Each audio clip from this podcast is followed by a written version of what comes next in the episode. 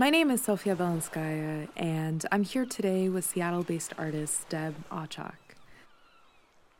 Deb submerges her camera in oceans around the world, and she photographs the movement of water and the ways that people interact with the boundary of land and sea.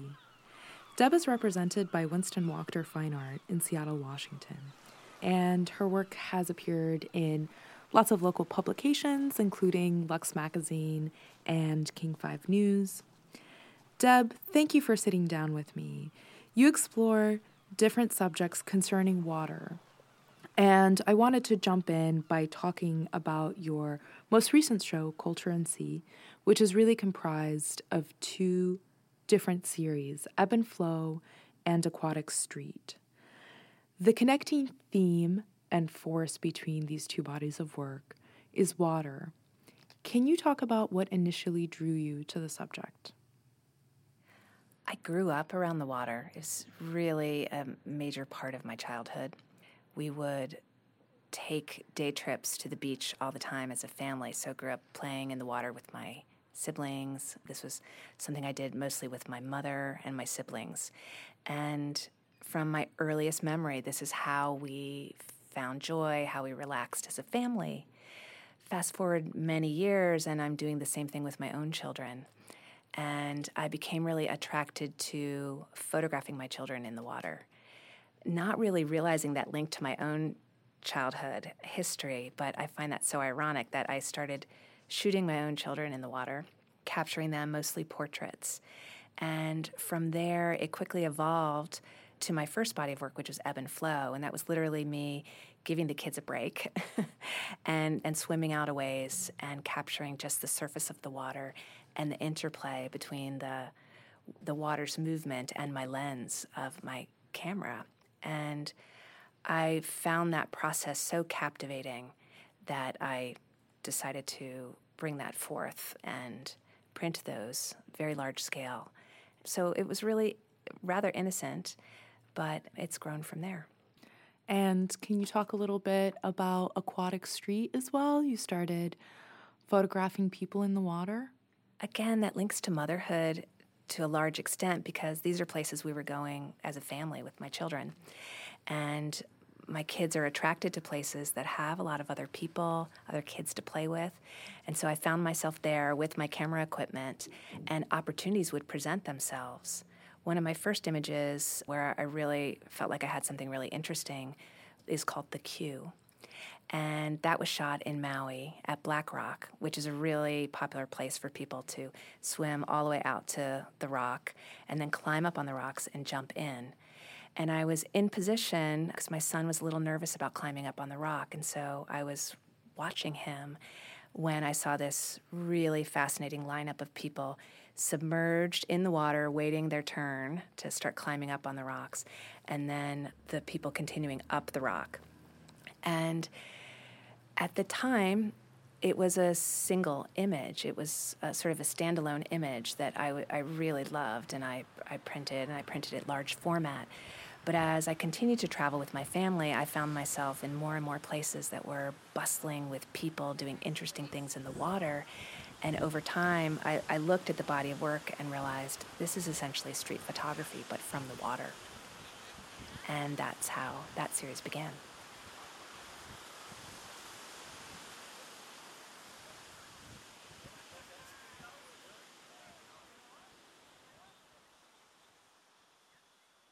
You've photographed scenes around the world, like you mentioned. It started out in Hawaii, but you've also shot around the continental United States as well as parts of Italy. Do you sense a difference in what you photograph, you know, both culturally and geographically, depending on where you are? And what do you discover when you shoot these different places? What differences do you see? There's so many differences, and that sort of become a mission of the work is to really show I, I don't arrive with an, any other agenda except how can I capture this place just as it is? What is the culture of this particular beach, this particular country, this location, this time of year? What is it about that that I and I want to try and do my very very best to have my photographs represent that. Um, in Italy, Positano, Capri um, is I, I shot a lot there last year.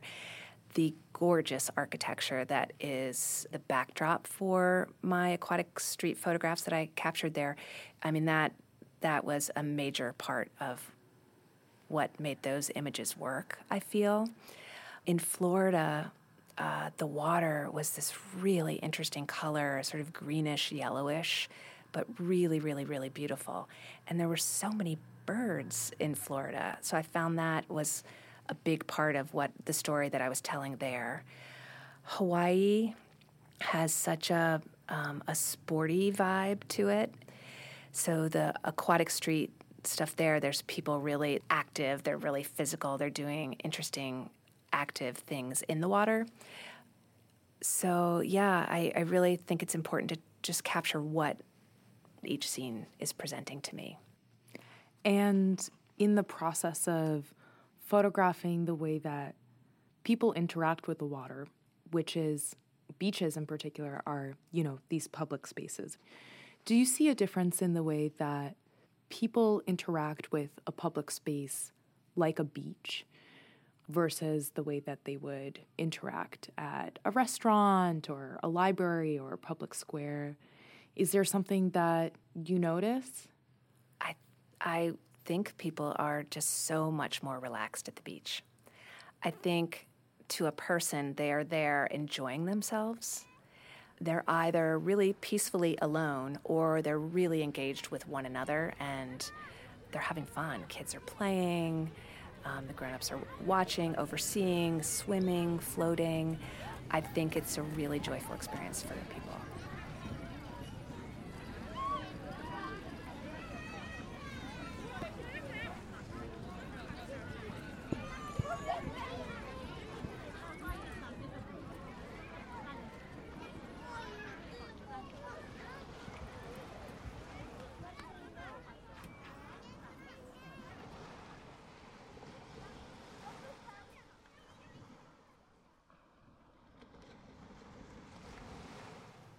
I wanted to ask, kind of switch gears a little bit and ask about the perspective in your photographs. There's a sense of peering in the work, of being both above and below the waterline and being submerged for the viewer. What significance does this perspective have for you? I think the camera is able to do something that the human eye can't in stopping the motion of water so that we can see above and below at the same time. And I find this really fascinating. I know that I can put my lens in certain positions to capture just the surface or capture completely below, but that interplay between above and below is something I can't control. So I just have to put my camera there and let nature do the rest. And we can swim and we can experience all of these things, but we can never stop the motion of water to really, really look at the details of it. And that's where I think photography can do something that we can't. And I think that's really, really fascinating. I also love the concept, uh, some of my photographs where the water is having that interplay with the lens and we're seeing above and below, almost like you're lifting a sheet, like revealing the world below. And it's it's beautiful to me. It's absolutely beautiful. It is beautiful. Yeah. And to jump off that, you've talked a little bit about seeing the body as being weightless in the water as it's suspended in the water. And that sense really speaks to it as well of peeking underneath or what's happening underneath. Can you talk a little bit more about that? That's again something the camera can do that our human eye can't very well, perhaps a little bit with goggles. But when in some of my photographs where I do have people, I'm fully underwater with my camera, and you can see a swimmer who is uh, suspended in the water or being picked up by a wave. I think it, it just shows the weight of water, how powerful it is. It's really poetic movements that our bodies do underwater. And these are average people. These aren't models or dancers or, you know, I, have seen other artists do that and I think it's really beautiful, but these are just everyday people. in this almost angelic position in the water and sometimes interacting with a relatively large wave, picking them up or crashing over them. And so that um, my camera is also able to capture the architecture of the underbelly of a wave. Again, something that we can swim in the waves all we want, but we can't stop that motion to really, really look at it. And I, I find it just a, an area that's really rich for me, and I want to keep shooting. In a couple of your photographs where you're looking up at the wave, it looks like the sky. It starts to have this function inside the wave. Yes. It has this cloud like function of the sky. It's, it's beautiful. I want to ask you about your process. Can you tell me how you prepare for your shoot, how you get ready and go to photograph? That's a great question. So I shoot digitally and I put my camera into an underwater housing. So to prepare for a shoot, I bring several lenses with me and depending on light conditions or the environment where I'm shooting, I'll, I'll select which lens I, I want to use that day. I'll read the light and set my camera to the best of my ability, though so much of what I shoot happens in the moment. So, to the best of my ability, I'm going to set my camera up, but then I lock it into the housing and I don't make adjustments again after that. I go into the water very unencumbered, no mask, no snorkel just my my camera locked in that housing and I try to release a lot of expectations about what I'm about to get and just really get into a relaxed mindset and try and receive. I shoot generously because it's digital. That gives me the opportunity to shoot a lot. Later, I'll deal with, you know, what worked and what didn't work, but in the moment, I'm really really relaxed. So it's an intuitive approach. It's a very intuitive approach. And do you see yourself as being a part of the scene that you're in, or are you removed from it? I feel like I'm very much a part of it, and that would be the case for both Ebb and Flow and the Aquatic Street. Ebb and Flow, where I'm shooting just the details of the water itself, I'm completely engaged in that moment. And then I hope the final print that results from that is one in which the viewer then feels that they can have this intimate experience with the water. When I'm shooting the aquatic street, I'm such a part of the scene. I'm really lit up by everything I'm seeing. I'm probably smiling from ear to ear because I'm having so much fun with these scenes. So I, I feel very, very engaged and not removed in the least. And I want to expand a little bit on the Aquatic Street series. When you're photographing people, it does feel like you're very much a part of the scene. And you capture these very, very candid moments.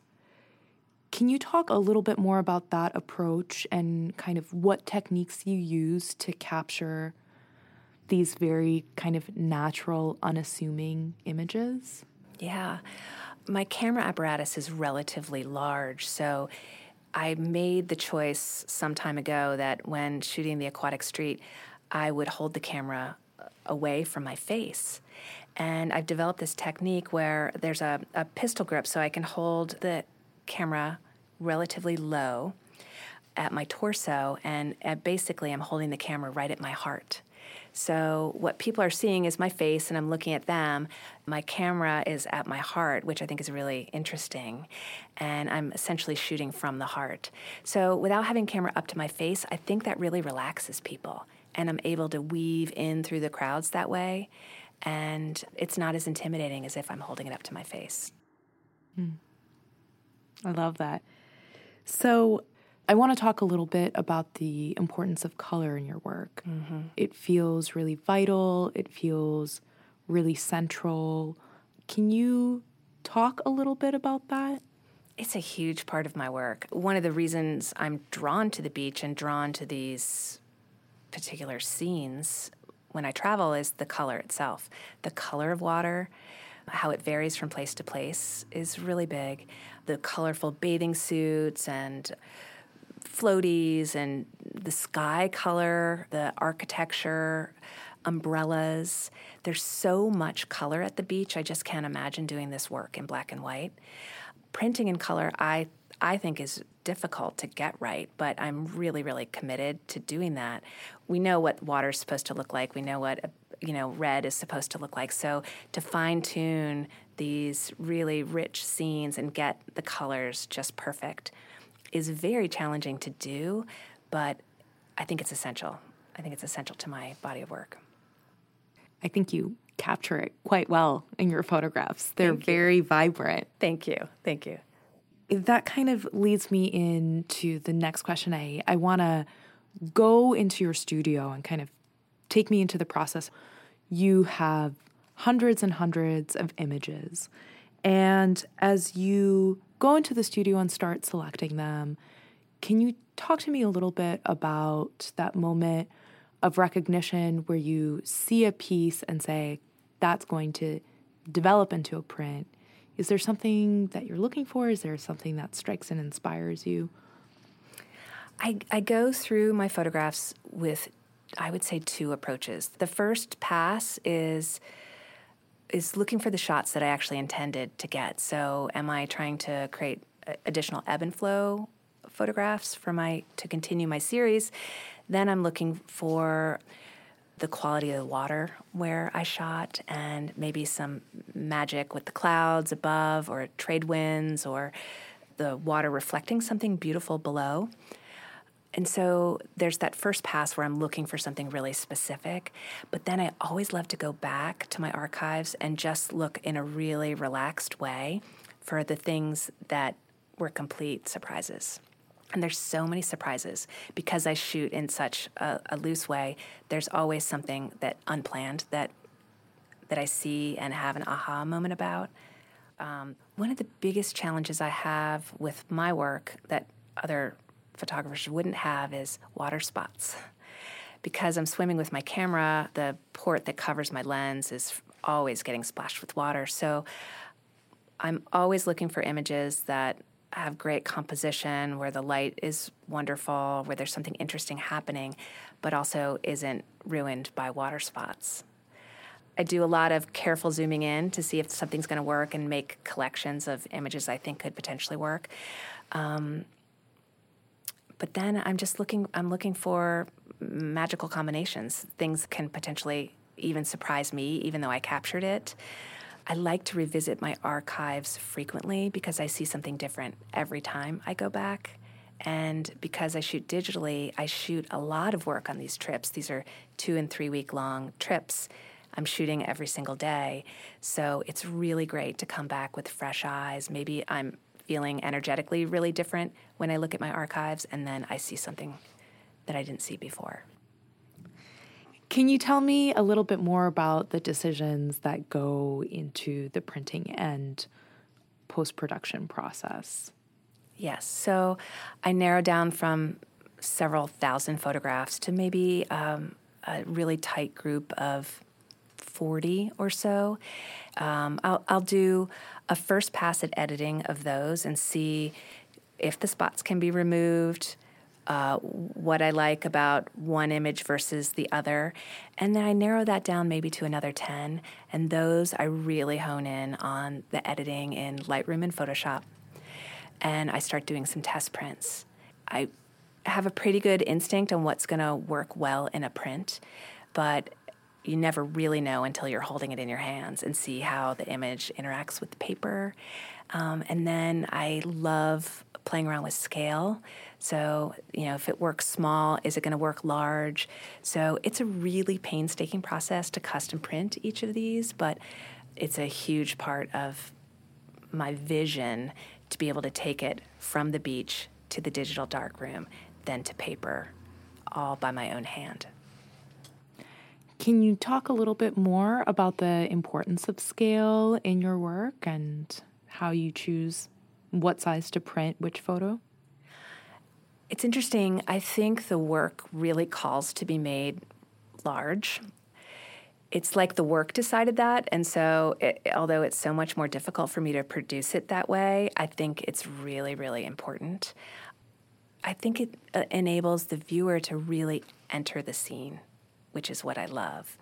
And with both Ebb and Flow and the Aquatic Street, there's so many details that can then be examined and appreciated when they're large.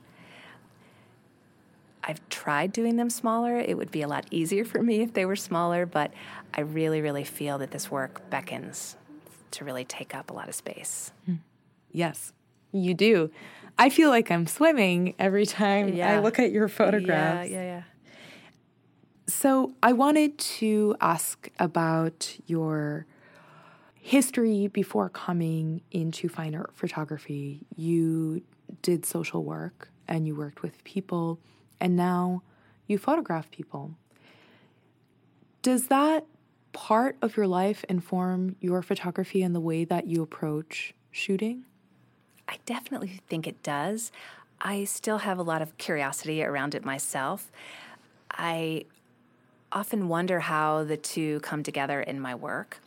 One thing I know for sure is that I'm really fascinated by people and I really love to create a sense of intimacy with people. That's a big part of social work. You have to really be able to connect and engage so that you can help your client. I'm so drawn to um, the people that I photograph in the aquatic street in particular. And it's like getting a window into their world that's really similar to what social work was for me, too.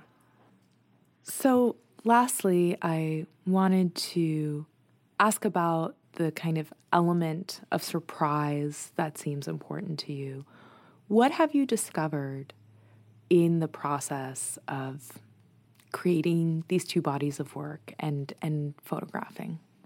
You know, because I'm often photographing with my family, I realized I had to set aside rigid expectations that some of us photographers will have at times about getting the shot when the light is perfect when you want to have the shot. And I realized I can't vacation with my family and also be obsessing over every photograph at the same time. Maybe there's a middle way. And in fact, I found not only a middle way that makes these vacations really harmonious, but I actually think it makes the work better. It's been really, really an exciting discovery. Essentially, what I do is I just arrive as prepared as possible with my equipment. I lock it in the housing, and then I go about having fun in the water. And when I do that, I end up capturing things I never could have planned, I never could have orchestrated. So I'm just putting myself in the path of this, and then I'm receiving. It's a pretty spiritual process, to be honest with you, and it makes for a happier family vacation and better art and so it's lovely and beautiful and exciting and something I'm incredibly grateful that I was able to discover in my process. Well, fantastic. I look forward to seeing more work. Do you plan to continue these two bodies of work or do you have something else planned for the future? I absolutely will continue to shoot both Ebb and Flow and Aquatic Street.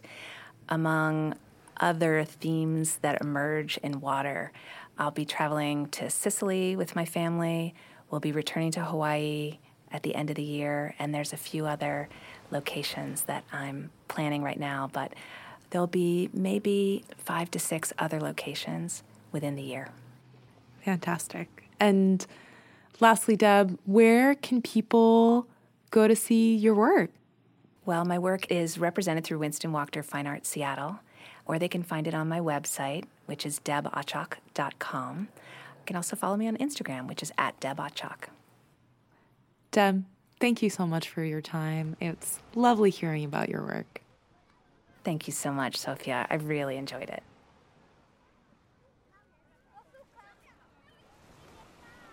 This interview was recorded in June 2018 at Cat Pack Studios in Seattle, Washington.